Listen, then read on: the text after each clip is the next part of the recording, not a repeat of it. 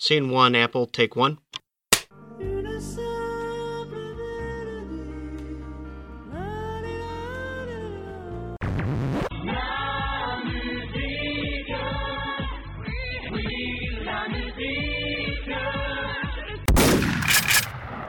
Salut à toutes, salut à tous, vous écoutez le 3e épisode de La Mélodie du Bonheur, votre dose hebdomadaire de bon son. Je suis Flavien, de retour à l'animation parce qu'aujourd'hui on va parler d'un artiste que je maîtrise assez peu, et pour m'accompagner dans cette heure d'émission, qu'on espérera un peu plus courte que l'épisode 2, on s'est un peu épanché autour d'Oulver, j'ai autour de moi des intervenants d'exception. Alors on va commencer avec les habitués, Macater, salut Macater, comment vas-tu ? Bonsoir, très bien. Fort bien, on a aussi Wazoo, l'habitué, le vieux de la vieille, salut Wazoo. Salut Flavien. On a aussi un intervenant qui était là sur l'ancienne mouture de La Mélodie du Bonheur qui nous avait un peu abandonné et fait faux pas pour Wolver, c'est Woozz. Salut Woozz. Salut. Comment vas-tu ? Tu vas toujours bien depuis ce temps ? Ça va très très bien, je suis très heureux d'être de retour parmi vous, vraiment ça fait très plaisir. D'accord, super. Et puis on a un intervenant de l'ombre aussi qui nous a enregistré sur le premier épisode sur Narcopop, c'est Maxime. Salut Maxime. Oui, bonsoir. Ça va, la forme ? Ouais, ça va, tranquille. T'as confiance ?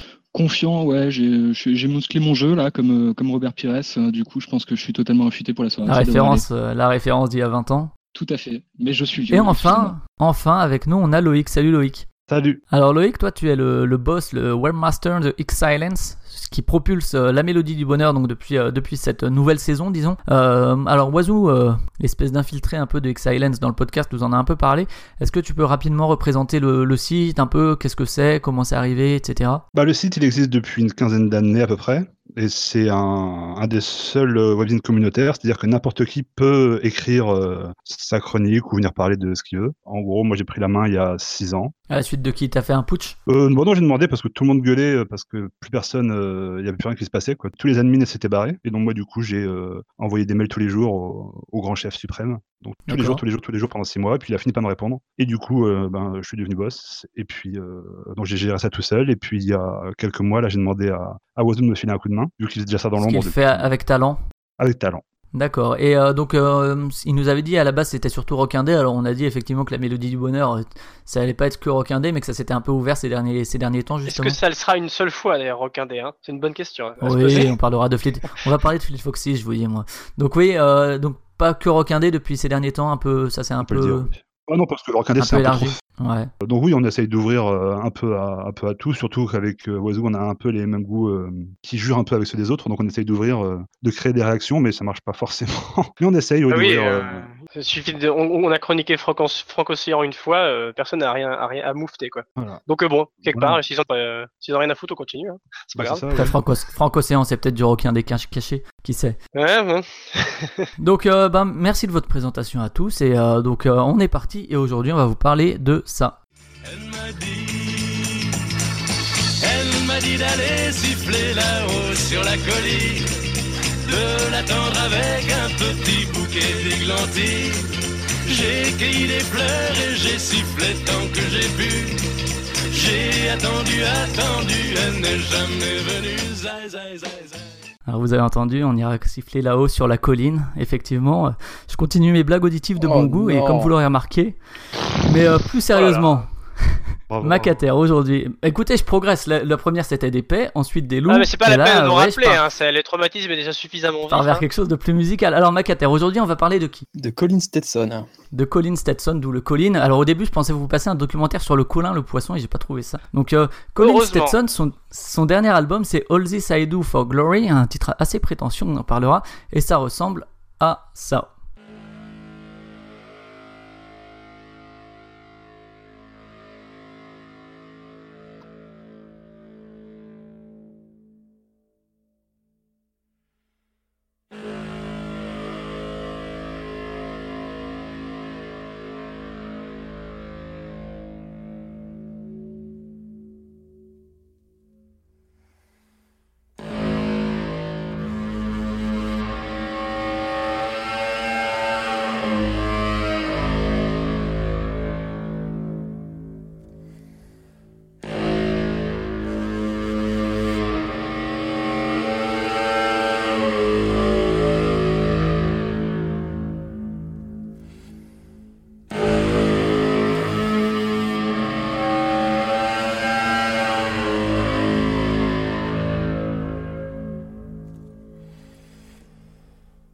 Alors ça c'est Wazoo qui nous a choisi cet extrait pour nous mettre dans l'ambiance. Wazoo, quel extrait ça vient de l'album All This I Do For Glory? Alors pas du tout, du coup j'en ai profité pour mettre plutôt une intro qui va caser autre chose. Voilà, donc celle-là c'est l'intro de son album le plus réputé, le deuxième, enfin pas vraiment le deuxième, on va dire son deuxième de la trilogie qui est New History Warfare. Ouais, c'est ça. Donc c'est le volume 2 et c'est le morceau Awake on Foreign Shores qui ouvre l'album. Donc voilà, avec des cris de saxo de plus en plus puissants, quoi. Et à la fin du dernier cri que je vous ai pas passé parce que ça s'enchaîne pas très très bien avec juste du blanc. Et ben on enchaîne direct avec la première pâtée du morceau.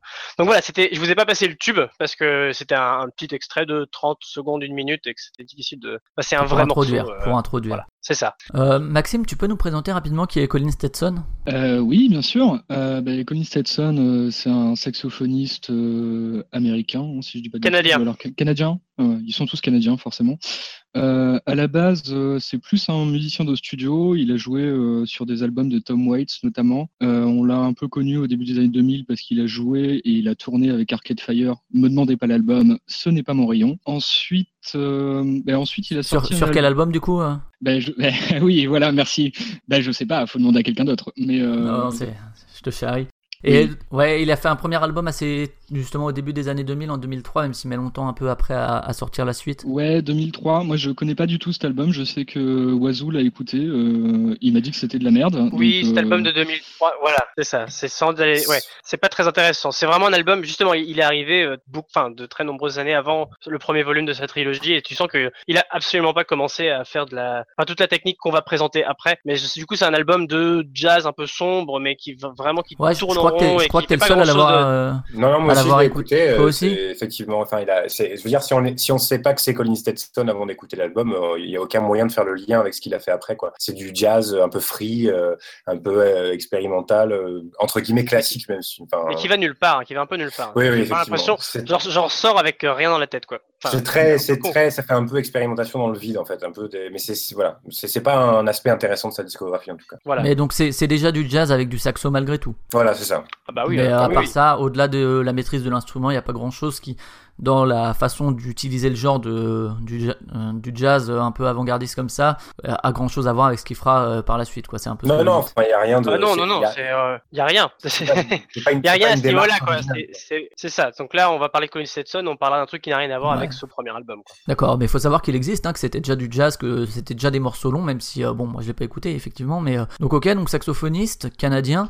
Loïc, toi, comment tu découvres un peu Colin Stetson? À quel moment? Est-ce que c'est Wazoo qui t'a embrigadé ou bien tu le connaissais avant et c'est toi qui l'as embrigadé? Non, c'est embrigadé tout seul, chacun de notre côté, je crois. Et moi, je l'ai connu. Je crois qu'à l'époque, j'avais dû recevoir une news du label. Et pour le premier historique. Donc le label qui est important, c'était déjà Constellation à l'époque. Bonne question. Je pense. Non, c'est pas Constellation. Non, pas encore à l'époque. Non, c'est Flying Tigers Music, je sais pas quoi. En fait, Constellation, d'accord, c'est qu'à partir du deuxième New History Warfare. D'accord, ok. Donc ouais, tu reçois une news de ce label et du coup, tu te dis j'écoute. Et du coup, comment il faisait, quoi. S'il avait des machines ou des trucs comme ça pour faire tous ces bruits, j'étais pas vraiment au courant du truc parce que c'était pas très expliqué dans la. Le dossier presse était pas parfait, quoi.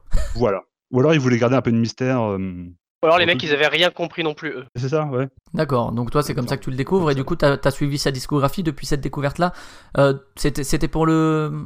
Tu dis c'était pour le New History Warfare 1 ? Ouais. D'accord, oui, et donc du coup, après, j'ai tout suivi. Je l'avais vu en concert à la Villa de Sonic il y a quelques années avec le... Mats Gustafsson, hein ? Non. Pas lui. Un autre, quoi. D'accord. Non. Putain, comment il s'appelle ? Ouais, bon, peu importe, on va pas... Glenn Branca ? Voilà, c'est ça. D'accord, Glenn Branca. Donc ouais, donc t'as suivi un peu et t'as pu suivre son évolution. On en reparlera après de est-ce que justement il a changé ou bien est-ce qu'il est resté plus ou moins toujours le même. Même question du coup, Macater, comment tu découvres Colin Stetson? Est-ce qu'il a un chapeau, cet homme? Je pouvais pas m'empêcher de la faire, désolé. Mais... Ah non, ouais, elle était nulle. Moi, c'est avec New History Warfare Volume 2, clairement Judges, par... Ouais, voilà, exactement, par pure curiosité. Enfin, il y avait des bons retours par rapport à cet album-là et... Ouais, moi je crois avant j'ai rapidement écouté celui dont on parlera aujourd'hui, mais c'est le seul que j'avais écouté aussi d'un souvenir lointain. Je l'avais découvert en 2014, mais c'est un souvenir très lointain pour moi. Je ne serais pas du tout pertinent pour en parler, mais c'est vrai que j'y étais allé aussi parce que c'était le plus le plus connu du coup quoi. Ouais voilà exactement, juste pour dire que à la base je suis pas vraiment spécialiste dans le saxophone ni, c'est vraiment pas un instrument qui m'intéresse particulièrement, mais je dois dire que là ça a pris vachement d'intérêt. Je veux dire, c'était quand même une sacrée claque par rapport à la technique qu'il utilise. Et voilà. Alors, on parlera un peu de comment il utilise son instrument. Mais Wazoo, toi, du coup, tu y arrives pourquoi ? Parce que tu aimais le jazz et du coup, ah tiens, un saxophoniste, ou bien oh j'aime le drone et puis ah tiens, il fait du bruit un peu chelou, ou bien du field recording. Je sais pas comment tu entres vers. Tu peux cesser là tes fantasmes, rien de tout cela. Non, j'ai vraiment juste vu passer la pochette. Si vous avez l'occasion de la voir, vous voyez là, elle est magnifique, avec des espèces de chevaux cuivrés, bref, qui sortent du cadre, c'est merveilleux. Et ça représente très bien ce qui se passe. Qui entre dans le cadre, je dirais même. Qui entre dans le cadre, qui se dirige vers la sortie, ouais. Tu abuses, Macater, ça ne va pas. Mais non, moi j'y suis arrivé vraiment un peu au pif. Je l'avais vu dans les meilleurs albums de l'année de je sais plus qui, hein, et je suis arrivé l'année d'après, je l'ai écouté quoi. Donc j'étais pas dessus dans l'actu quoi. Je suis venu après et bon après pareil que Macater, hein, grosse claque. Du coup, d'ailleurs c'est chevaux là. La suite. Je regarde la pochette et ces chevaux. Est-ce que ce serait pas un saxophone quelque part, tu vois, avec les différentes. Ce serait plutôt une clarinette alors dans ce cas-là, puisque c'est super longiligne.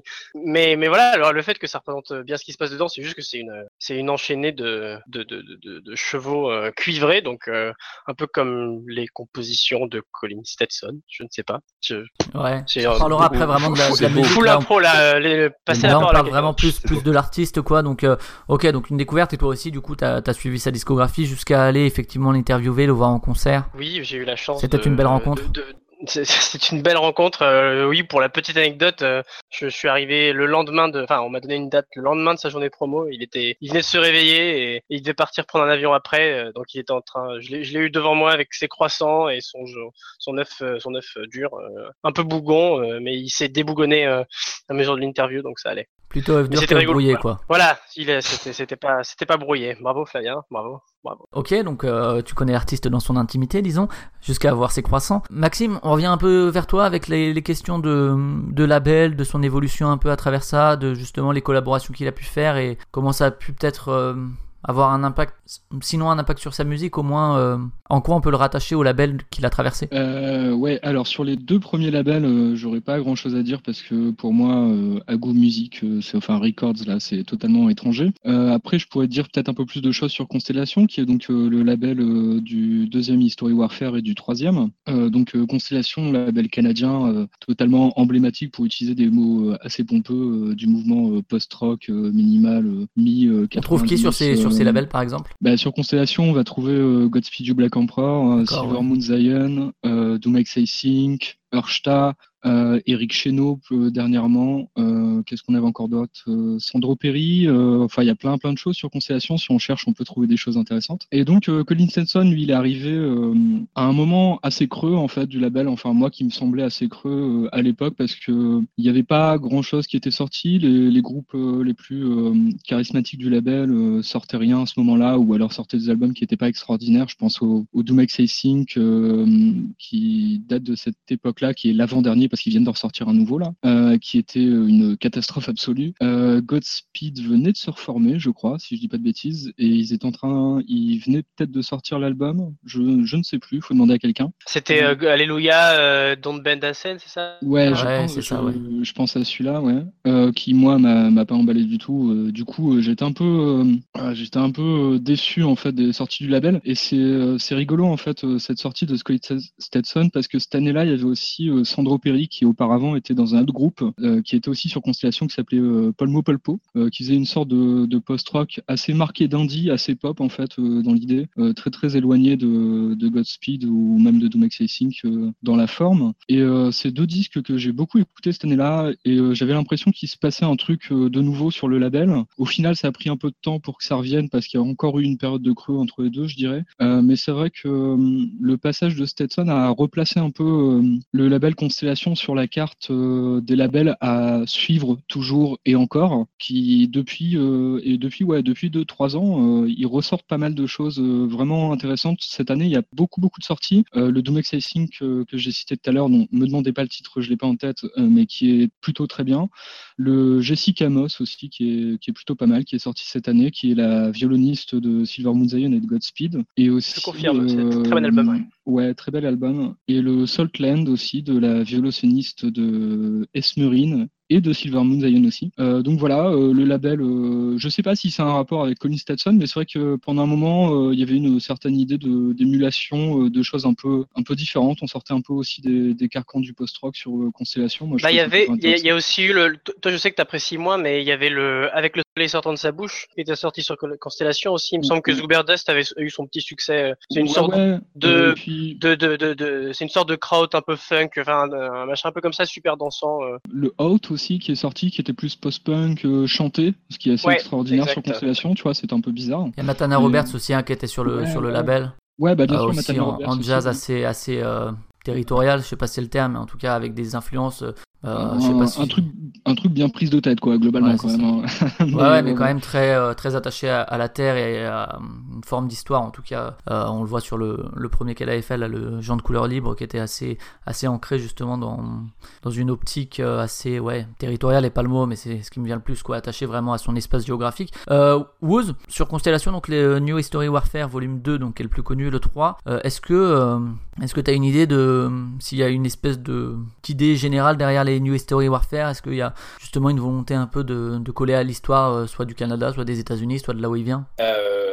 C'est une question qui me paraît vachement dure quand même pour ma première intervention. C'est pas très sympa. Ça, c'est ce qu'on appelle les questions Macater, tu vois. C'est la première d'une longue série. Et comme le titre, c'est New History Warfare, tu vois. Je me dis, il y a peut-être un lien à l'histoire, tu vois, dans la façon qu'il essaye de retranscrire une certaine histoire des États-Unis ou du Canada. C'est vachement intéressant, mais j'ai vraiment absolument pas réfléchi à la question.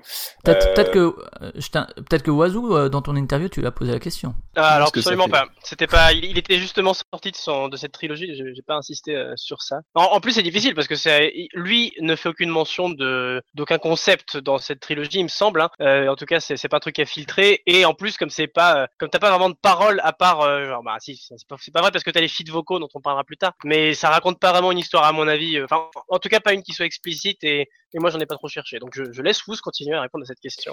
Alors, j'ai fini. Je n'ai rien à dire. Maxime, t'avais une remarque sur justement l'espèce de cohérence qu'il peut y avoir derrière ces trois sorties. Ouais, alors non, je sais pas si je peux faire une remarque sur la cohérence, mais alors par contre il y a des histoires, hein, parce que, enfin je sais pas vous, mais moi je l'ai vu 2-3 fois en concert et ils racontent souvent des histoires en fait sur les morceaux, justement sur les influences et d'où ça vient. Et alors je sais qu'il y a un morceau, parce que ça m'avait marqué, du volume 2 d'History Warfare, qui apparemment est inspiré du chant des baleines, et c'est quelque chose alors je sais plus exactement l'histoire, donc ça va être Jean-Michel à peu près, mais c'est quelque chose à propos d'une baleine solitaire. Et en fait, le morceau essaie de retranscrire le chant de la baleine qui en fait pleure sa solitude au monde, ce genre de choses. C'est très joyeux. Pour préciser des trucs sur la baleine, il me semblait que c'était inspiré de l'histoire d'une baleine qui avait probablement un défaut physique,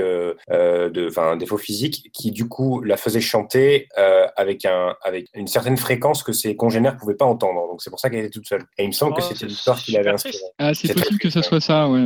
Mais je sais plus exactement, mais ouais, c'est possible que ça soit ça. Il me semblait que j'avais lu cette histoire de qu'il avait voulu. Quand on a vu, j'apprenais tout. Ouais, bah nous, il l'avait raconté en concert. Après, j'étais peut-être un peu bourré, je m'en souviens peut-être pas très bien, mais je sais qu'il y a une baleine et qu'elle est seule. Voilà, c'est déjà pas mal. Hein. D'accord, en fait, il était en train de te dire qu'il avait enregistré dans les Pays de Galles, et toi, comme t'étais à moitié bourré, t'as pas bien compris l'accent. Oui, bien sûr, c'est ça. L'accent canadien, incompréhensible. Loïc, Stetson, c'est quelqu'un qui a collaboré avec plein d'artistes assez différents. Hein. T'as cité Tom Waits, il y a aussi avec Arcade Fire, il y a aussi avec Bel Orchestre. Non, dis pas trop. Je ne spoil pas, mais n'en dis pas trop. Ouais, ok. Et cœur de pirate. Et du coup, change tes questions. Et du coup, c'est vrai qu'il a sûrement rencontré Sarah Neufeld lors de ses collaborations. Est-ce que t'as l'impression, toi, que un moment, il faisait ça pour se faire un réseau ou bien pour essayer de piocher à gauche à droite des inspirations. Voilà, ouais, et que ça a influencé quelque part sa musique ou que c'est juste fun, quoi. Bah, je pense qu'il voulait aussi essayer des trucs, genre avec rajouter des vocaux, rajouter des percus à côté ou quand il bosse avec Bon Iver ou des trucs comme ça. Ouais, parce que pour le coup, c'est très différent de ce que lui fait en solo, quoi, hein, les artistes que j'ai cités. Oui, mais après, bon, tout ce qu'il a fait de lui en solo, c'était aussi se rajouter des feats sur ses albums à lui. Je pense que c'était plus pour se rajouter, pour essayer autre chose, quoi. Dans la trilogie, pour essayer de. Pour pas juste rester tout seul, essayer d'autres trucs, pour vraiment faire une espèce de tour de tout ce qu'il avait à dire dans la trilogie, quoi. Après, tout ce qu'il a fait à côté, à part l'espèce de truc inaudible qu'il a fait avec Mats Gustafsson. Ouais, qui est bien pourri. C'est vraiment les deux qui se tirent la bourre. Il n'y a aucun intérêt à écouter ça. Alors que pourtant, les deux séparément, c'est super bien. Mais là, les deux ensemble, deux saxos, c'est vraiment les concours de beat. Ouais, d'accord, ouais, c'est un peu comme ça peut parfois se faire. Woozz, sur les collaborations, donc tout ça, on a parlé d'Arcade Fire, de Bel Orchestre, ou Bel Orchestre, selon comment ça se prononce. Et du coup, Sarah Neufeld, qui est dans les deux groupes, on en arrive à un album avec Stetson et Neufeld. Oui. Qu'est-ce que t'en penses de cet album ? Bah, je pense que c'est une très très grande réussite, cet album. Donc qui est de 2015, hein, Never Were the Way She Was. Mais d'ailleurs, on l'avait évoqué dans l'ancienne version. Oui, dans l'ancienne version, dans le tout premier podcast, on en avait parlé. Et moi, j'avais trouvé que c'était la fusion de leurs deux univers a été quand même, c'était assez incroyable. Il y avait une délicatesse assez particulière qui se dégageait de la fusion du violon de Neufeld et du saxophone de Stetson. Enfin bon, j'avoue que je l'ai pas écouté depuis pas mal de temps, mais c'est un album qui m'avait beaucoup marqué en 2015. Parce qu'il me semble en fait que c'était là que j'avais découvert justement Stetson. En fait, je le connaissais pas avant ça, puisque je me permets de répondre à la question que tu as posée à tout le monde sauf à moi du coup. Oui, comment t'as découvert Stetson ? Dis-nous. Bah voilà, donc justement, je pense que j'ai découvert en 2015 à travers sa collaboration avec Sarah Neufeld. Et ensuite, je suis remonté dans la discographie. Mais ouais, c'est un album assez incroyable en fait. J'avais jamais rien entendu de pareil. Et vraiment, c'était en fait cette espèce de le saxophone qui était un peu celui qui marquait un petit peu le rythme et qui était très collé à la terre. Et il y avait le violon de Neufeld qui virevoltait autour de lui sans arrêt. C'était une impression assez incroyable. C'était très sensoriel en fait comme album. J'avais trouvé qu'il y avait quelque chose de très je le ressentais vraiment beaucoup, voilà. Ouais, d'accord. Macater, justement, le risque quand on a deux personnalités comme ça qui se rencontrent, c'est qu'il y a un déséquilibre, que l'un écrase l'autre. Comment toi, je sais pas si tu l'as écouté l'album, je sais plus, mais est-ce que t'as eu l'impression que justement ils avaient réussi à entre guillemets se marier musicalement pour faire un tout cohérent plutôt que ce soit d'un côté l'un et de l'autre côté l'autre? Je dois dire que ça fait très longtemps que je l'ai pas réécouté de mémoire, pas plus de 2 ans. Nous arnaque pas, il est sorti il y a 2 ans. Ouais, mais même moi j'ai une mémoire extrêmement courte. Je crois que le seul morceau dont je me souviens vraiment c'est le morceau Never Were the Way She Was. Et justement, l'idée de mariage, je trouve qu'elle fonctionnait pas mal. On parlera plus tard de l'album qui vient de sortir là, mais au niveau du format, je trouve qu'il se rapproche beaucoup plus de cet album là que de ses précédents travaux. Et Maxime, toi, tu l'aimes moins cet album, sans dire que tu le détestes, hein, mais t'as moins l'impression justement de cette réussite de collaboration? Ouais, ben non, moi je trouve justement que c'est pas réussi du tout en fait la collaboration. Moi j'ai l'impression d'entendre un album de Colin Stetson et de Sarah Neufeld, mais les deux qui jouent plus ou moins séparément. Je trouve qu'il n'y a pas d'alchimie en fait dans les compositions, donc je sais pas si c'est parce que l'album a été composé pendant une tournée et que peut-être les morceaux ont été un peu moins travaillés que ce qu'il fait habituellement, mais c'est vrai que... Alors, je t'interromps juste pour clarifier sur ce point-là, du coup lui il a dit que justement ils avaient composé, ils s'étaient un peu genre isolés dans les bois pendant quelques semaines et ils avaient juste travaillé sur ça sur une certaine période de temps qui se sont justement donnés en dehors de toute tournée, en dehors de tout le reste. Donc pour moi justement ça a justifié le fait que ça marchait plutôt bien, mais D'accord, non, mais c'est parce que tu es un romantique, Wazoo, mais c'est pas grave. Non, mais oui, non, moi je trouve que ça marche pas. En plus, il se trouve que je les ai fait sur cette tournée-là, et c'était particulièrement criant en live, en fait, le côté on joue chacun dans notre coin. Donc on avait, ils ont joué, je crois, ils ont dû jouer 7 ou 8 morceaux. Les deux premiers morceaux ils jouaient ensemble. Ensuite, on avait 2 morceaux de Sarah Neufeld tout seul. Ensuite, 2 morceaux de Colin Stetson tout seul. Ouais, c'était assez bizarre comme ambiance. C'est pas mauvais. C'est juste que je pense qu'il y a un truc qui marche pas totalement sur l'album en fait. C'est pour ça que je suis un peu sévère avec, parce que par ailleurs j'aime beaucoup ce que fait Colin Stetson, donc voilà, je suis critique et sévère et j'attends beaucoup de choses. Et tu aimes moins ce que fait Sarah Neufeld ou pas ? Sarah Neufeld, j'ai jamais écouté ce qu'elle faisait trop en solo. Après Arcade Fire, c'est vraiment pas ma cam quoi, mais bon voilà. Oui, mais bon, ça n'a rien à voir. D'accord. Pour le coup de souvenir, je trouve quand même que Stetson, il est quand même bridé par rapport à cet album-là, par rapport au concept de l'album. Enfin, c'est beaucoup moins expérimental dans... Bah, il y a une piste, pour moi, qui ressort où, là, on peut difficilement dire que les deux s'accordent pas bien, c'est le morceau The Rest of Us, une espèce d'énorme... Enfin, bref, c'est un truc où vraiment justement le reste de l'album est plutôt très mélodique, typiquement la piste d'ouverture, enfin voilà, on va pas trop parler de cet album parce que sinon on n'arrivera jamais à parler du dernier, mais voilà, globalement c'était très mélodique, très on va dire très minimalisme, en fait très Glass quoi, c'est vraiment un album où il y a pas mal de pistes qui ressemblent à du Glass, joué au saxo environ quoi. Du Philip Glass hein, et oui, du Philip Glass, voilà. Et il y avait ce morceau qui contrastait pas mal, qui était vraiment un morceau où bah, il se libérait beaucoup plus d'une formule déjà un peu faite, et que enfin voilà, il y avait au moins ce morceau-là où Maxime avait l'air de dire qu'aussi lui, enfin qu'il avait ressenti au moins cette alchimie sur ce morceau-là. Donc si on vous conseille un seul morceau de cet album-là, ce serait The Rest of Us, qui est en plus un joli clip. D'accord. Dans le désert. Alors on reviendra sûrement sur la discographie un peu pour évoquer l'évolution et puis de son travail en solo ou en collaboration, mais on peut commencer à partir vers l'album de cette année qui est donc All This I Do For Glory. On va passer un premier extrait. Wazoo, c'est toi qui a choisi les extraits. Tu nous as choisi quoi comme extrait là pour enchaîner? Pour celui qui arrive, normalement c'est... On en parle avant du coup. C'est l'extrait juste qui arrive. Juste le name drop. Le name drop, le name drop c'est Between the Water and the Wind. Merde, ou c'est l'inverse, Between... Non, c'est ça. Entre l'eau et le vent. Voilà. Ok, donc la boue quoi. C'est parti.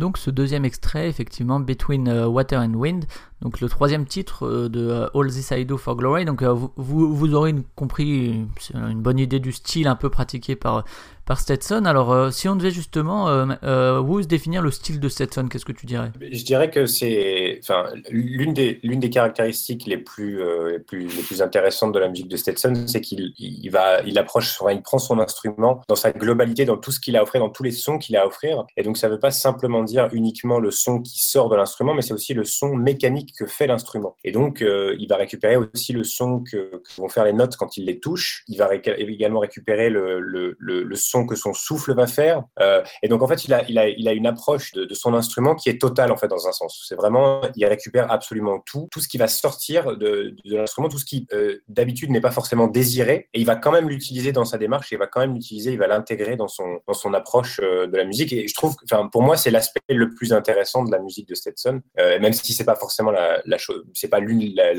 seule chose qui est intéressante dans sa musique. Ouais, là on est vraiment dans la démarche. Alors vous l'avez entendu, hein, au niveau de la mélodie, c'est pas forcément très mélodieux au premier sens du terme, au sens dont on peut l'entendre de la musique pop ou de la musique classique, disons traditionnelle. Maxime, Woozz parlait de l'utilisation de son instrument. Il est multi-instrumentiste, hein, c'est ça, il joue pas que du saxo. Il joue, donc il faut préciser quand même que c'est du saxo basse, donc c'est un saxo assez lourd, assez énorme. Là, j'ai pas dit, ouais, mais il joue beaucoup du saxo basse. Il joue après aussi de la clarinette, de jouer du cor de chasse. J'ai vu ça sur Discogs, et de la flûte, mais alors j'ai jamais vu jouer de la flûte, mais enfin oui, c'est globalement du saxo et les clarinettes. Je sais pas si j'oublie des trucs en concert, mais je crois que non. Il y a plusieurs saxos à chaque fois en concert, mais quand je dis le saxo basse, c'est-à-dire que la plupart du temps il va commencer le morceau, en fait, pour poser la base rythmique avec le saxo basse, avec ses gros drones, avec ses basses bien organiques là qu'on entend un peu sur le morceau, donc sur lesquels il va rajouter effectivement le toucher sur les touches, et ensuite il va parfois repasser sur un autre instrument ou pas du tout, en fait ça dépend des morceaux. Il y a certains morceaux aussi où il joue pas du tout du saxo basse, il va juste jouer de la clarinette ou autre chose, en fait. C'est un mec assez pas mal de cordes à son arc, pour le coup, même s'il joue pas de, et la flûte aussi, mais plutôt des instruments à vent qu'à cordes. Mais Loïc, comment est-ce que est-ce que tu as des infos sur sa méthode de composition? Bon, c'est toujours délicat parce qu'on n'est pas forcément à côté de lui quand il compose, mais sinon de la composition, peut-être de comment il enregistre justement pour avoir ces sons-là. La composition, pas du tout. Ouais, c'est toujours délicat, à moins d'être vraiment, de pouvoir aller lui parler, etc. D'où ça vient, qu'est-ce qui vient avant et tout ça. Mais après, comment il enregistre, lui, je pense que c'est le même principe qu'en live. Il a 3 micros. Donc il a un micro à l'embouchure du saxo, comme pour un saxo normal, pour un joueur normal. Il en a un qui est collé sur le corps du saxo, donc pour avoir les touches, comme ça fait les espèces de percussions quand il joue les notes, quand il appuie. C'est ce qu'on entend là dans le morceau précédent, le côté un peu, on parlera un peu de l'effet produit, mais à côté cavalcade, ça vient de ces micros-là. C'est quand il appuie sur les touches avec ses doigts. D'accord. Et il en a un autre qui est collé sur son corps, donc dans son cou, pas les enregistrements ou les espèces de trucs étouffés, ou comme les sons de baleine ou les trucs comme ça. C'est fait avec, c'est pas un micro à côté, quoi, c'est sa gorge. Ouais, c'est sur les cordes vocales, en fait. Ouais. C'est le bruit de ses cordes vocales qui bougent pendant qu'il est en train de jouer. Pendant qu'il souffle, en fait, dans son saxo, dans sa clarinette, dans son instrument. Voilà, c'est la manière dont ça vibre, en fait, c'est ça. Ouais, c'est les vibrations. D'ailleurs, c'est rigolo parce qu'effectivement, il a plein de micros. En studio, il en a. Lui, en studio, il en utilise vraiment beaucoup, parce que quand il enregistre, par exemple, quand il a bossé avec notamment Ben Frost, qui bossait en tant qu'ingénieur son sur. Ouais, j'ai vu qu'il a collaboré plusieurs fois avec lui, ouais, sur le mixage. Non, pardon, c'était pas Ben Frost, Ben Frost était là, mais c'était Efrim.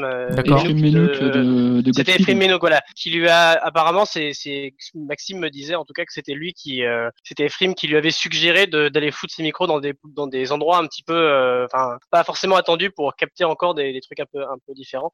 Mais je dis ça surtout pour dire que en live, du coup, pour l'avoir vu, je sais pas pour toi, Maxime, mais tu l'as vu en plus plusieurs fois, mais moi c'était la galère absolue. Le concert a commencé 20-30 minutes en retard parce qu'il devait, c'était trop la merde avec la console pour réussir à avoir tous ses micros exactement comme il le voulait. Et enfin, je sais pas combien il en a en live des micros, il doit en avoir à mon avis au moins 5 ou 6, même parce qu'il doit en avoir plusieurs. Il a effectivement des micros sur l'instrument lui-même, dans l'instrument et sur son cou, mais à mon avis à chaque fois il y en a plusieurs, il y a plusieurs airs, on va dire, dans lesquels il va mettre plusieurs micros, et ça doit être la méga galère, quoi, en live déjà, pour avoir assisté à ça. Du coup, ça peut être, je peux qu'imaginer, ouais. Mais oui, il a vraiment c'est son truc quoi. Il fout des micros partout et tu peux vraiment avoir toutes les facettes du son qu'il donne. Il peut les utiliser pour et puis il peut les choisir, les sélectionner après pour avoir des morceaux studio qui sonnent exactement comme il le souhaite. Et il en fait une utilisation vachement intéressante sur le dernier album. On aura l'occasion d'en parler. Ouais, il y a vraiment un intérêt, je pense, sur la manière plus que sur construire un truc qui reste dans la tête, comme peut l'être la pop par exemple d'un point de vue de la composition. Là, je pense que c'est vraiment comment est-ce que il y a presque alors Wazoo, t'es plus expert que moi là-dedans, Maxime sans doute aussi. Est-ce qu'il n'y a pas un côté musique concrète là-dedans de comment est-ce qu'on peut travailler avec physiquement sur l'instrument? Ouais, musique concrète, je sais pas si on pourrait aller jusque là, mais il y a clairement un vrai travail en fait plus que sur l'instrument, oui, mais aussi plus que sur l'instrument, sur le son, j'ai envie de dire, parce que ce que disait Wazoo et qui est très juste sur les micros dans le studio d'enregistrement, en fait, ce qu'ils expliquaient, c'est que ce qu'ils s'amusaient à faire, c'était à mettre des micros aux quatre coins de la salle pour justement avoir un rendu du son qui serait plus limite en 3D, quoi, quelque chose de concret qui aurait plusieurs facettes. Apparemment, ça rend plutôt bien, moi je trouve, sur les disques, à partir du deuxième History Warfare surtout. Mais après, je suis pas sûr qu'on puisse parler de musique concrète. Après, c'est Wazoo qui est le spécialiste des musiques concrètes, donc je vais lui laisser la parole. Spécialiste, c'est un bien grand mot, mais non, la musique concrète, c'est travailler sur des sons qui sont, un enregistrement de sons, d'un timbre particulier avec lequel tu vas le mettre, tu vas le. Il y a un travail aussi sur le support du montage, en c'est le déformant. Mais du coup, on peut pas parler vraiment de ça, à mon avis. C'est plutôt un travail vraiment sur le timbre de l'instrument. C'est plutôt un travail, je sais pas comment on dit, genre timbral. C'est autour du timbre, quoi. Ouais, autour de l'instrument, sur le timbre plus et sur les tonalités aussi. Parce qu'il y a un côté presque faire du coup avec son saxo quand il prend les sons justement des touches qui touchent. Je sais plus comment on appelle ça, les touches du saxo. Ah mais si, dis les touches, hein, les touches. C'est presque de la percussion du coup. C'est plus le son avant, c'est presque des sons de percussion quoi. Pour revenir sur l'album plus précisément, Macater, qu'est-ce que t'en as pensé? Alors sur Nature Music, il est tagué post-minimalisme. Alors peut-être pas forcément sur celui-là, peut-être plus sur le morceau qu'on écoutera tout à l'heure. Qu'est-ce que t'en as pensé de manière générale de cet album? Déjà, j'ai trouvé que c'était assez différent de ce que je connaissais de Stetson, parce que j'avais vraiment l'habitude d'entendre quelque chose des morceaux beaucoup plus courts et beaucoup plus on va dire expérimentaux. Là, je dois dire que pour le coup, il m'a moins surpris. Il y a certains morceaux que j'ai trouvé comme celui qu'on vient d'écouter là, assez long quand même, et d'autres que j'ai trouvé justement cette longueur, je trouvais que cette longueur fonctionnait bien, particulièrement sur le dernier morceau que je trouve absolument magnifique. Je crois que c'est un des meilleurs morceaux que j'ai écouté cette année. Ouais, donc un bon album de manière générale quoi. Un très bon album, je dirais. Est-ce que tu arrives à le mettre en relation avec les précédentes, justement, avec les History Warfare, à quel niveau? Ou bien il y a vraiment une évolution et c'est vraiment différent? Je pense qu'il y a une évolution en matière de format. Non, au niveau du style, tu reconnais quand même vachement. Je veux dire, Colin Stetson, c'est vraiment un style à part et ça vient. Tu le reconnais directement. Il y a pas de souci à ce niveau-là. Mais c'est surtout au niveau du format et au niveau de la. Je trouve que les morceaux sont beaucoup plus rythmés et répétitifs. D'accord. Loïc, comment est-ce que tu sais si il l'enregistre en studio ou bien il prend justement des expérimentations en live du fait de ses posages de ses poses de micro, etc. Et du coup, il remélange tout. Il fait comment au niveau de l'enregistrement? Ouais. Je pense qu'il fait tout en studio parce que ça n'a pas grand-chose à voir. Ce serait beaucoup trop compliqué à pouvoir sélectionner toutes les pistes que faire du live, parce que faire du live, il fait sur le moment, alors qu'avec en studio, il peut tout enregistrer, il peut tout retravailler, il peut tout, même si c'est peut-être de la prise directe, mais avec tous les micros, il peut choisir quel micro vient à quel moment et tout ça machin. Mais à mon avis, c'est vraiment deux trucs différents, mais c'est pas du tout le même principe, je pense, pour lui là, l'enregistrement et puis le fait de jouer live, même si, parce qu'il y a beaucoup moins de micros. C'est-à-dire que je pense qu'on peut dire qu'il joue clairement live en studio parce que c'est effectivement très travaillé et sans doute retravaillé derrière dans le son, parce que on peut entendre notamment les extraits qu'on a entendus là, hein, mais à quel point un type lambda qui assiste à Stetson qui joue dans la même pièce, il n'entendra pas ce que nous on entend parce que là il a tout le travail sur les micros à l'intérieur que nous on peut pas percevoir. Mais globalement, lui il joue en studio, à mon avis, comme il jouerait en live. Et je sais, ce qui est intéressant à dire, c'est que en général, ça s'est vendu comme ça, les albums de Stetson. Il n'y a pas d'overdub. C'est-à-dire que il fait, sauf pour les feats vocaux, quoi, parce qu'ils se font pas forcément en même temps, et c'est compréhensible quand les gens qui viennent chanter, etc., ou poser la voix. Mais sinon, ce que lui fait, et c'est vraiment, il le fait en une seule prise. C'est enregistré en tout cas en une fois, et après, voilà, on travaille derrière. Mais sinon, c'est vraiment, du live. Oui, mais après, c'est juste que ça se fait dans le studio. Pour le rendu studio, après, il mixe les différents. Ah oui. Quoi. C'est pas direct. C'est sûr. D'accord.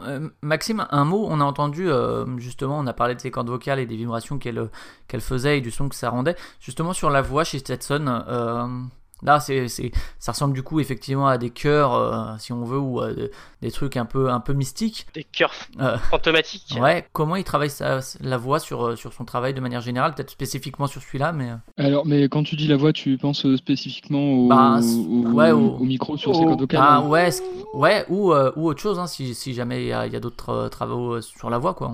Mais... sur la voix, je sais pas trop, moi, comment il le fait techniquement. Enfin, c'est juste qu'il souffle en même temps. Je sais pas vraiment s'il le retouche beaucoup, mais sur l'extrait qu'on a entendu, il est quand même plus dans les graves, et c'est aussi le cas sur le morceau le plus connu du deuxième album, enfin du deuxième History Warfare, Judges. Ouais.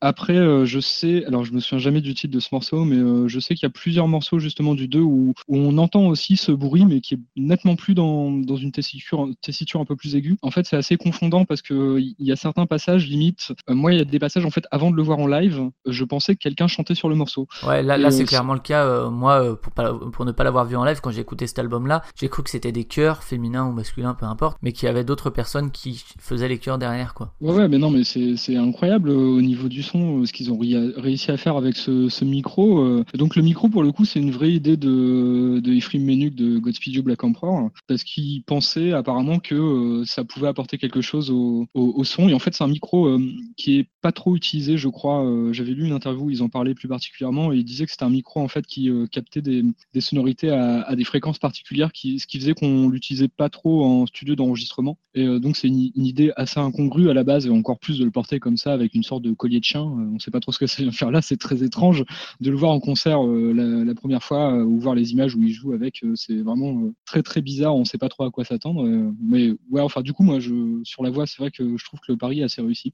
Wazoo, un mot sur la voix? Ouais, sur la voix, ce qu'il y a d'entendre justement, à partir du volume 1, oui, comment on commence à, il a cette technique-là, et d'observer l'évolution de sa façon de chanter comme ça, d'album en album. Enfin, moi, je trouve que c'est vraiment la partie de ces techniques où on sent qu'il y a une évolution, parce que le reste, moi, pour tout ce qui est de jouer de l'instrument, de faire les percus, de faire les boucles, etc. À mon avis, enfin, j'ai pas constaté. Pour moi, l'évolution est pas forcément hyper palpable. En revanche, pour le chant, j'avais vraiment l'impression de l'entendre chanter de mieux en mieux, de plus en plus clairement. Alors là, c'est peut-être les micros qui l'enregistrent de mieux en mieux, mais en tout cas vraiment il chantait par exemple de ce qu'on peut entendre sur l'album avec Neufeld et le dernier album, il y a des moments où il arrive à chanter de façon très claire et très aiguë, où on dirait, on n'a jamais autant dit que c'était une vraie voix, et voilà, mais Maxime disait qu'il avait déjà l'impression que c'était une vraie voix dans le 2, c'est de plus en plus confondant, quoi, et à mon avis c'est vraiment là-dessus qu'il s'améliore techniquement, quoi, c'est cette façon de chanter, cette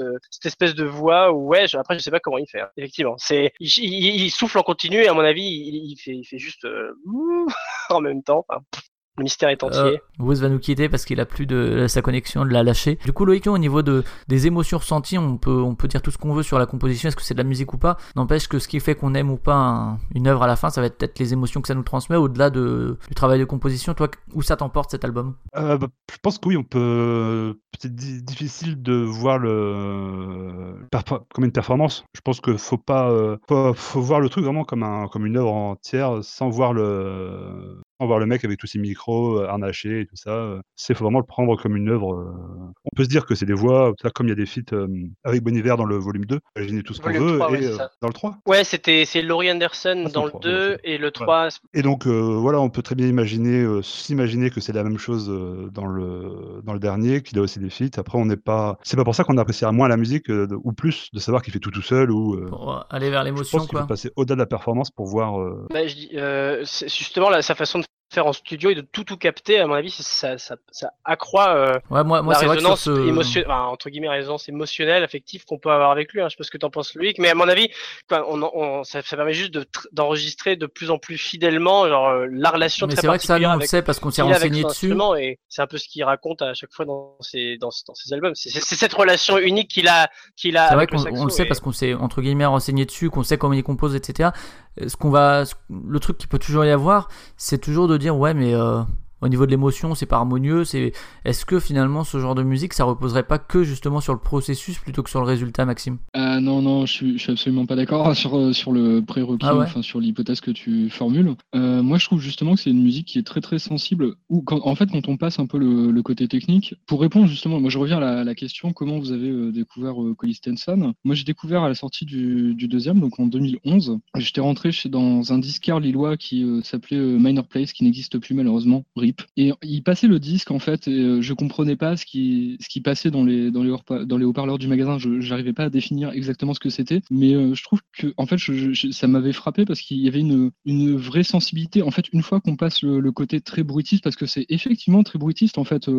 La première fois qu'on approche, moi je peux comprendre que ça. Ouais, c'est le genre de questions que je poserais toujours sur des. Surtout ce dernier album. C'est les questions que je poserais toujours sur les albums d'ambiance, etc. Les trucs où justement au niveau du grand public, si on le fait écouter sans que il s'intéresse forcément au processus ou sans qu'il soit habitué à ça, on va lui dire ouais mais c'est quoi, c'est pas de la musique.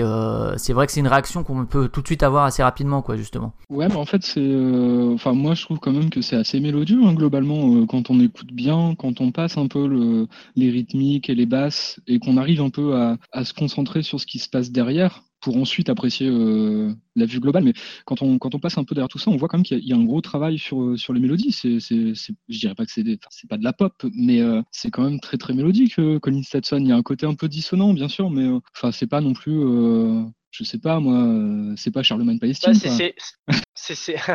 Bravo, beau clash. C'était celle dédicace. Mais il a différentes façons de jouer qui sont un petit peu entre guillemets tout le temps les mêmes. Il a un langage qui va s'élaborer autour d'unités musicales et il a des unités qui sont très très mélodiques, hein, ce que disait Maxime. Mais par exemple, quand il fait des arpèges qui tournent en boucle, ce genre de trucs comme ça, c'est juste de la mélodie, quoi. Et c'est de la mélodie qui va à chaque fois, enfin, qui va avancer. Lui, il cite Bach dans ses, donc Jean-Sébastien pour les intimes, dans ses influences. Jean-Sébastien, voilà le petit Jean. Et c'est là que tu peux l'entendre aussi. C'est sa façon voilà le prélude de Bach. Tu sens bien que c'est une grosse, une grosse influence dans sa façon de faire progresser ses arpèges. Et il y a quelque chose de très mélodique. Là où ça va être beaucoup moins mélodique, c'est alors soit quand il joue sur les percussions, et encore les percus, ça n'a pas vocation à être mélodique. Donc au contraire, ça peut rajouter un certain côté catchy.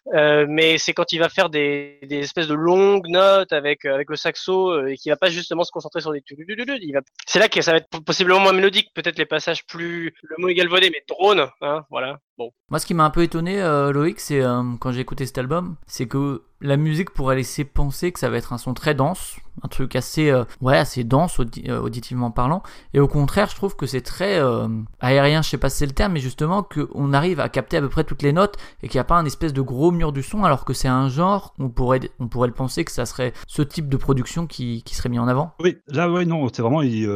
Tout est super clair, on entend vraiment tous les... Limite, on entendrait les micros, quoi. Avec une photo du studio, on pourrait presque voir qu'est-ce qui a enregistré quoi et tout ça. Il n'y a pas cet effet papouillis, mais je sais que sur certains morceaux, tu avais l'impression d'entendre presque My Bloody Valentine en one-man band, quoi. Tu as certains morceaux où il fait vraiment du showcase tout seul, alors que c'est super bien aussi, quoi. C'est vraiment épatant de savoir qu'il fait ça tout seul, même si, encore une fois, on s'en fout un peu. Et c'est pas de la performance. Mais là, c'est vrai qu'il a vraiment un côté pas dépouillé, mais tout est bien clair, dans l'oreille, ouais.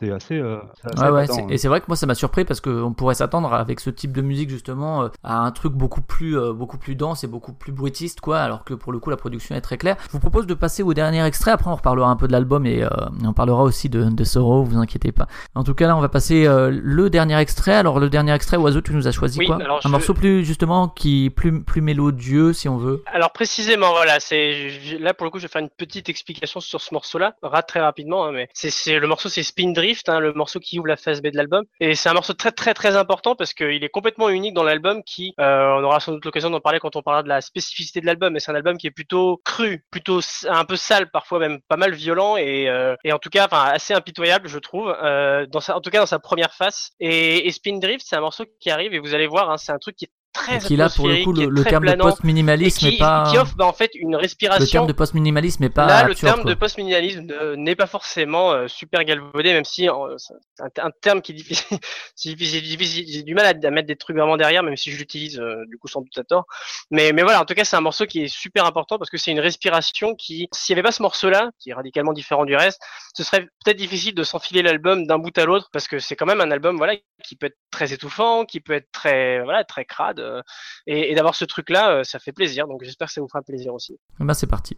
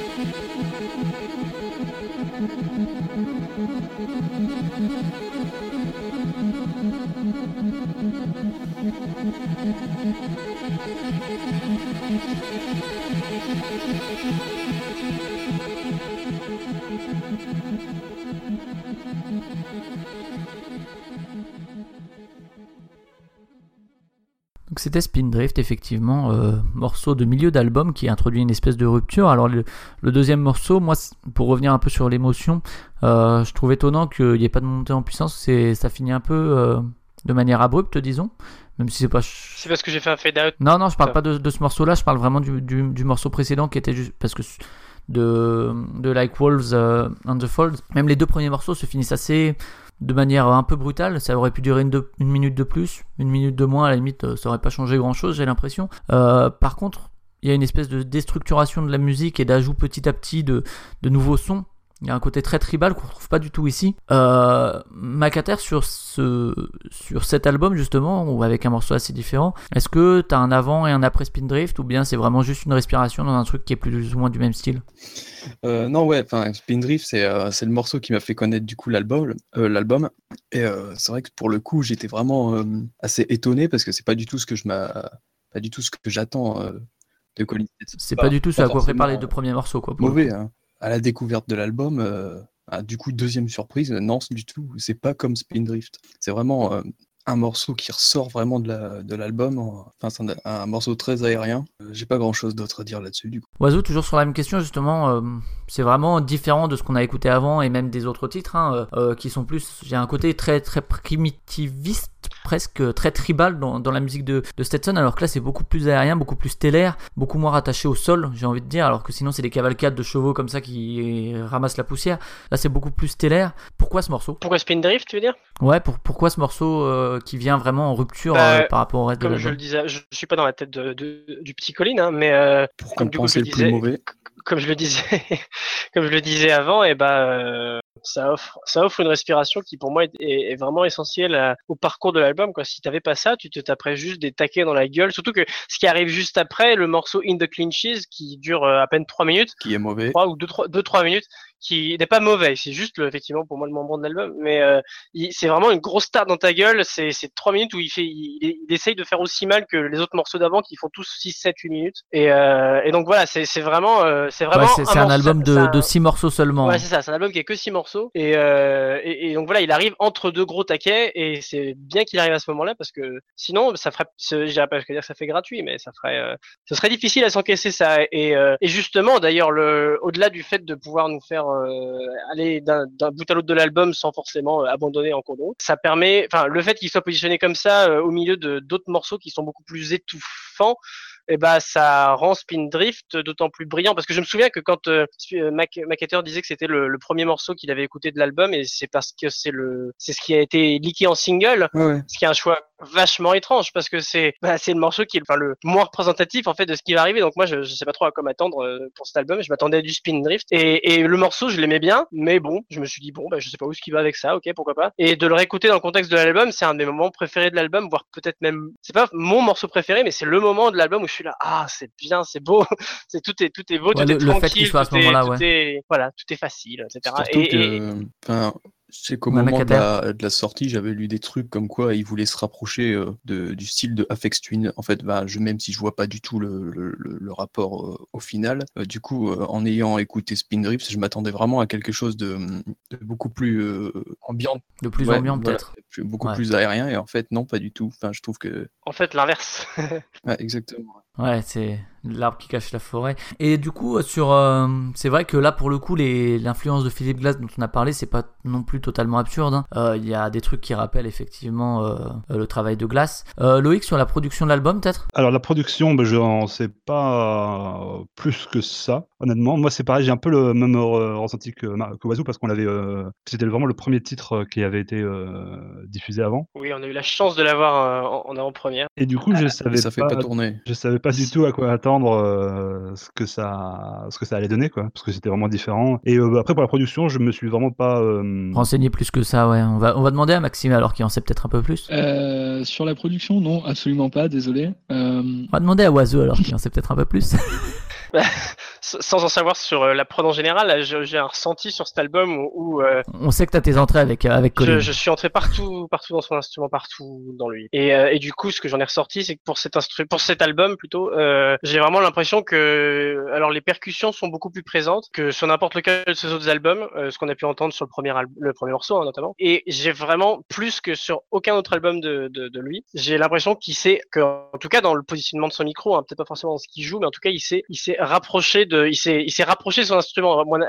Et d'ailleurs, le deuxième single qui est sorti, qui a été leaké, c'est, je sais plus lequel d'ailleurs, mais en tout cas, c'est le clip qui a été vendu avec. Je crois que c'était Spindrift. Non, c'est pas ça. En fait, il y a un clip qui est arrivé pour Spindrift après, et le clip, c'était que, en fait, les caméras étaient posées sur l'instrument lui-même. C'est-à-dire qu'il y avait un plan où il y avait une caméra qui était même dans le saxo, et en fait, du coup, nous, ce qu'on voyait, c'était ce qu'on voyait à travers l'ouverture du bout du saxophone. Et il y avait plein de petites caméras qui permettaient de switcher un petit peu, mais qui étaient posées sur l'instrument. Et à mon avis, c'est vraiment pas innocent comme choix de clip, parce que on n'a jamais, pour moi, entendu autant l'intérieur de l'instrument de Colin que sur cet album-là, où vraiment à chaque fois qu'il bouge ses doigts, tu l'entends. À chaque fois, les percussions n'ont jamais été aussi lourdes, à mon avis, parce qu'il n'a jamais mis autant de micros aussi près de ses doigts, de ses touches. C'est complètement assumé aussi, à mon avis, dans le fait que c'est son premier album depuis très longtemps, depuis le premier album d'ailleurs, le premier album de New History Warfare, où il est complètement seul où il n'y a pas de feat. Là sur cet album, il y a zéro feat. Il n'y a pas de feat vocaux. Il est juste tout seul tout le temps et c'est un album qui est juste lui avec son instrument et au plus proche de son instrument. C'est pour moi, c'est ça qui fait l'originalité de cet album, quoi. C'est qu'il est vraiment, c'est son album où il y a vraiment la fusion la plus absolue avec son instrument. Et c'est un truc que je suis assez reconnaissant qu'il ait fait parce que c'est ce que j'attendais de lui depuis un certain temps. Donc pour moi, c'est son meilleur album depuis le 2. Donc je suis très content et je vais arrêter de parler un bon point pour le petit Stetson. Voilà. OK, Maxime, dernière question avant de passer au quiz rapidement sur l'évolution de la discographie et sur peut-être le futur que ça nous réserve avec un petit mot sur Sorrow au milieu. Alors sur Sorrow, non, je laisserai Wazoo en parler parce que moi j'ai absolument rien à dire sur ce disque, mais sur l'évolution de la discographie, en fait pour reprendre un peu ce que disait Martin, moi je trouve justement que l'album ressemble énormément au 3 dans sa construction, donc le 3e History Warfare, où on a aussi une première partie avec des morceaux assez basés sur la rythmique, assez rentre-dedans. Je pense forcément au morceau qui s'appelle Brut, je sais pas, avec Justin Vernon qui fait du chant en mode black metal greencore là, donc Justin Vernon, le mec de Bon Iver, hein.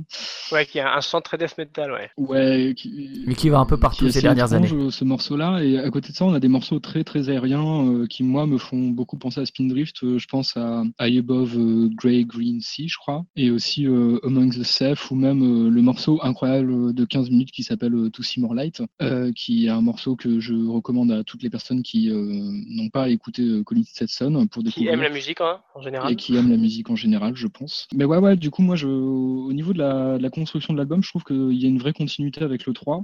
Peut-être un peu moins avec le deuxième History Warfare, où sur le deuxième, on a quand même beaucoup de morceaux, en fait, mine de rien, des morceaux très très courts. Des morceaux beaucoup d'expérimentation, ouais. Beaucoup d'expérimentation au niveau du son, mais c'est peut-être pour ça aussi que j'aime bien, parce qu'il se permet peut-être un peu plus de choses aussi, cet album-là, alors que les suivants ont limite une construction un peu post-rock, en fait. C'est assez marrant, on a un passage des longues montées, des descentes, parfois des explosions, parfois on attend l'explosion, elle vient pas, c'est assez marrant. Je sais pas si c'est l'influence Constellation, mais c'est vrai que sur le 3, c'était particulièrement prégnant, quoi, dans l'album. Sur le dernier, peut-être un peu moins. Après, il est sorti il n'y a pas très longtemps non plus, il faut peut-être lui laisser aussi un peu le temps de qu'on puisse le digérer tranquillement. Mais ouais, globalement un bon album. Après, pour la suite, je sais pas trop ce qu'il compte faire. Je pense que là déjà il va pas mal tourner. Il est déjà assez productif, hein, je trouve, ces dernières années quand même, hein. Ouais. Oui, ce qu'il avait dit quand on avait la chance de parler, c'est qu'il avait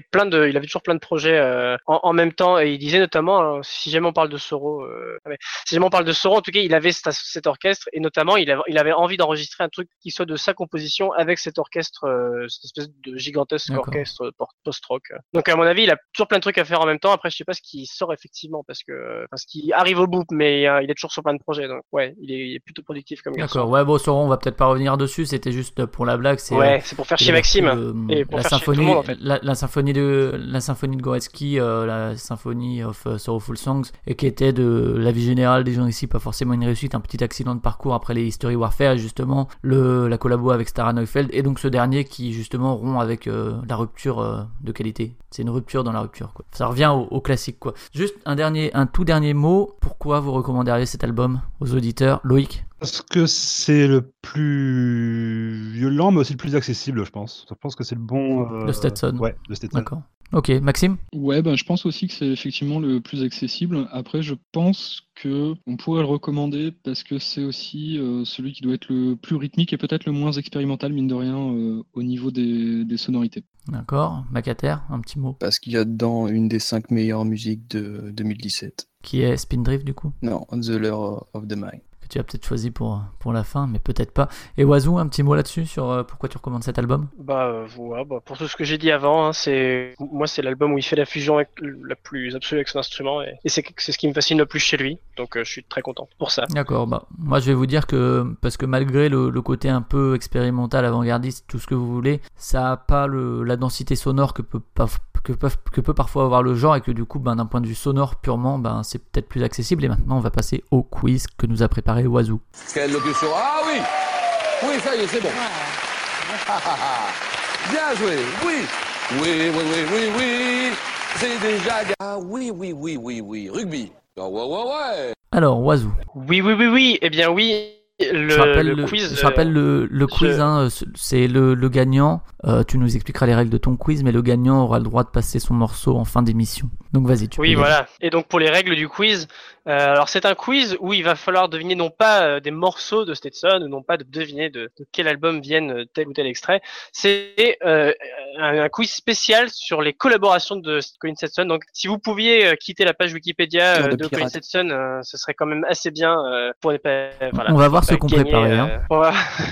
Non, mais justement, voilà, ça, ceux qui connaissent les gens avec qui il a collaboré auront un petit avantage, mais voilà, ça va pas se jouer à ça à mon avis. Et du coup, le principe du quiz, ça va être que je vais vous dire un truc en français, je vais vous dire soit un nom d'album, soit un nom de chanson que j'ai traduit de façon volontairement, parfois un peu libérale, on va dire, de façon très personnelle en français, et vous allez devoir me dire l'artiste d'où ça provient. Donc il va falloir dans un premier temps faire la traduction de ce que c'est qu'en anglais, et ensuite donc voilà, vous allez pouvoir me dire ce que c'est que de quel artiste ça vient.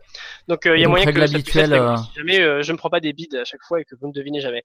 Mais du coup, donc règle habituelle, on dit le pseudo. Règle habituelle, vous dites vos pseudos. Donc pour ceux qui n'étaient pas là avant, hein, vous dites d'abord votre pseudo. Vous dites pas la réponse dans l'air parce que je sais pas de qui ça vient et je pourrais pas attribuer des points. Donc vous dites votre pseudo et j'interroge le pseudo et ensuite vous pouvez donner la réponse.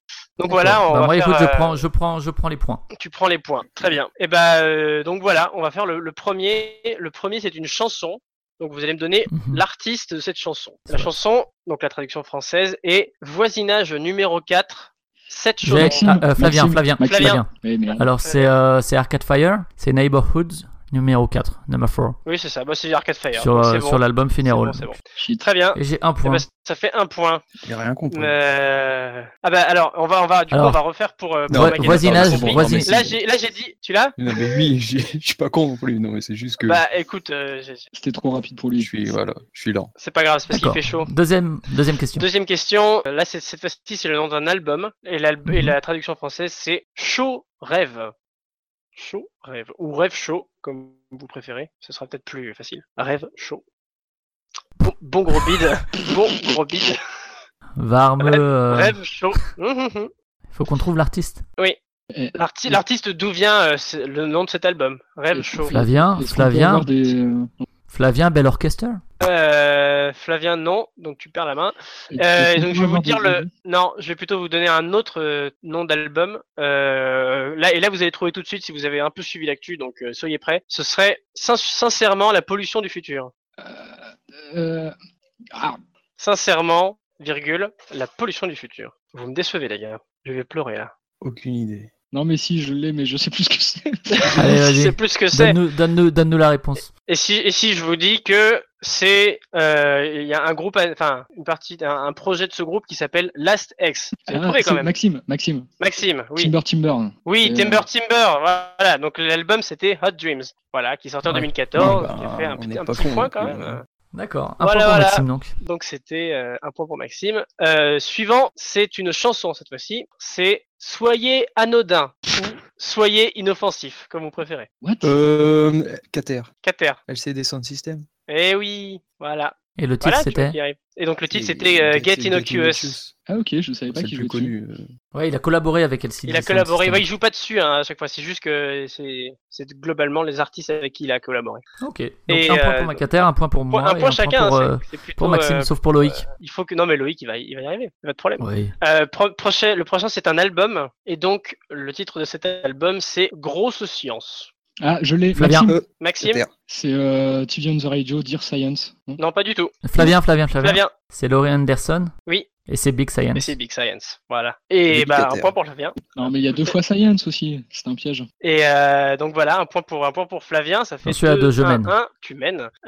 Prochain artiste, c'est donc un album cette fois-ci. Et le titre de cet album, c'est Sortie Planète Poussière. Loïc. Cater.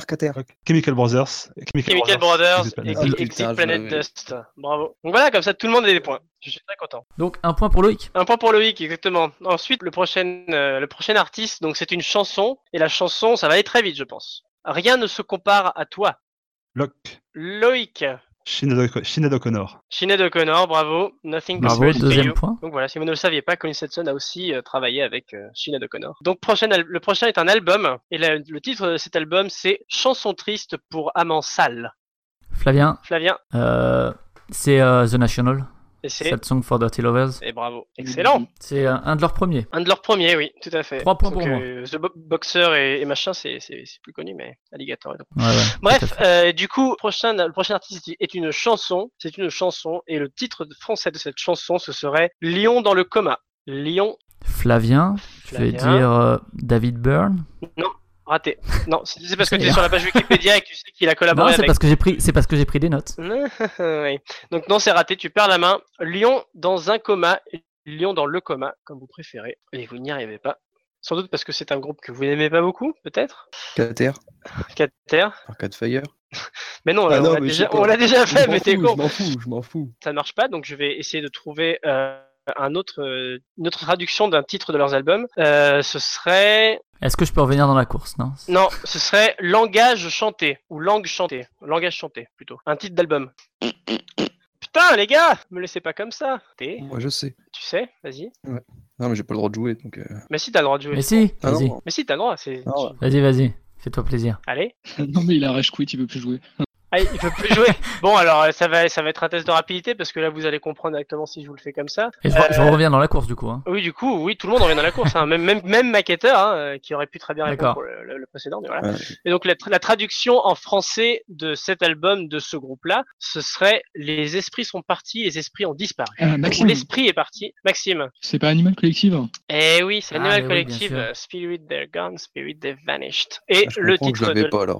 Bon groupe de merde, hein, faut le dire. Bah, c'est pour ça, j'aime pas non plus. Hein, mais je pensais. Du coup, c'était un titre de Meriwether post-pavillon hein, qui s'appelle Lion in the Coma, qui est quand même assez connu. Bien sûr. Je pensais que vous y arriverez. Donc, encore un point pour Maxime. Ensuite, donc on est à 3 pour moi, 2 pour Loïc et 2 pour Maxime et 1 pour Macater. Donc là, c'est pour l'égalisation ou pour la victoire de Flavien parce que c'est la dernière question. Si c'est égalité, c'est Wazoo qui passe. Si c'est l'égalité, hein. Je suis très content gagner, parce que moi, je passe mon extrait à la fin. Donc, ce sera. Mais à mon avis. Je crois que j'ai une idée de qui va trouver en premier, mais je vais peut-être me tromper. Le prochain est un album, et le titre de cet album, avec une traduction très libérale, c'est Retour à la montagne. Maxime. Tivion the Radio, retourne. Ah, bravo! Et nous avons donc une égalité. Tu peux nous refaire le titre? C'était Return. Bah vas-y, je te fais Maxime. Mountain, ouais. Cheat, ça. Return to Conky Mountain, c'est pas du tout du cheat, monsieur, c'est toute mon adolescence. Respectez un peu ça. Et c'est qui du coup ? Ah, ça c'est le nom du groupe. Bien sûr. J'avais parié sur Loïc, mais Maxime a pris le point, pris le devant. Et donc je suis très content parce que du coup ce sera mon titre qui passera à la fin. Je suis assez ravi parce que Maxime voulait faire tout pour éviter que ça arrive et il a quand même gagné. Donc merci d'avoir répondu au bait, Maxime. Écoute, égalité entre nous deux, Maxime. D'accord, bah écoutez, la suite ça va être les recommandations. Les recommandations, vous avez 1 minute chacun pour parler de quelque chose qui soit de la musique, qui soit pas forcément de la musique, qui soit en lien avec Stetson, qui soit pas forcément en lien avec Stetson. Ça peut être un resto, ça peut être un coiffeur, ça peut être un album, ça peut être un film, ça peut être tout ce que vous voulez. On va commencer avec Maxime. Oui, bien sûr. Donc moi, pour les recos, j'ai retenu le disque de Mythic Sunship. C'est un groupe de psyché danois, je crois, qui s'appelle Land Between Rivers, qui est sorti il y a quelques semaines. Donc il y a un disque de psyché, bien sûr, dédicace à Guillaume, qui est un ami commun avec Wazoo. C'est un disque de 3 titres qui doit bien durer sa quarantaine de minutes, hein, forcément c'est du psyché, très aérien, assez lourd par moment, et surtout en fait plus que l'album je recommande le label qui s'appelle El Paraiso et qui depuis maintenant 2-3 années sort très très régulièrement des choses très intéressantes pour les gens qui sont intéressés par la musique psychédélique et minimaliste. Voilà. Je confirme pour El Paraiso. Très bien, tu tiens très bien le temps, bravo. Tu mets un peu la pression aux autres, on va enchaîner avec Wazoo. Wazoo, t'as 1 minute. Ah, donc tu enchaînes avec le mec qui arrive pas à tenir le temps, quoi. Ouais, donc bah, moi, aujourd'hui, je vais vous présenter un film qui est le film Still Walking du réalisateur Kore-eda. J'ai oublié son prénom, je ne le ferai pas. Et donc c'est un film sorti en 2008 hein, et qui raconte en gros une réunion de famille, comme il aime bien en faire dans tous ses films à peu près. Une réunion de famille qui se passe dans une famille où ils viennent commémorer la mort. Il y a 30 secondes. Ils viennent commémorer la mort de du grand frère de la famille, et maintenant ils sont très très grands, ils ont tous la quarantaine, etc. Et c'est un très très beau film, comme tous les très beaux films de Kore-eda, qui parle très très bien de famille et de problématiques intergénérationnelles, et le personnage de la grand-mère est complètement oufissime, et j'ai fini. Ouais, 50 secondes, bravo.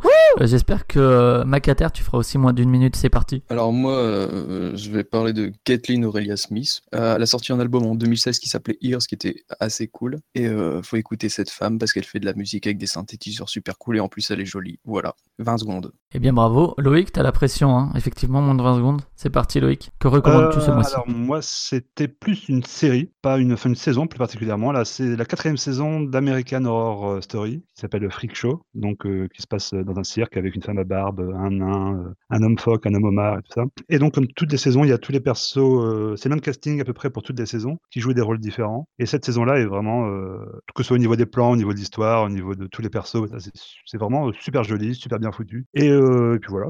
Parfait, parfait. Vous tenez bien le rythme, hein, cette semaine d'ailleurs, bravo. Tu nous fouettes, moi je vous dépasse, donc je vais vous recommander un podcast qui va bientôt s'arrêter, c'est l'Improbable Podcast. C'est un podcast alsacien auquel j'ai pu participer par 2 fois, notamment pour parler de field recording. Et encore merci Wazoo pour tes brillants conseils. Et donc c'est un podcast où les gens parlent de choses plus ou moins improbables, avec des news improbables, un dossier improbable, une espèce de space opéra audio, et puis des recos. Ils vont s'arrêter au 100e épisode, en fait ils ont décidé de s'arrêter.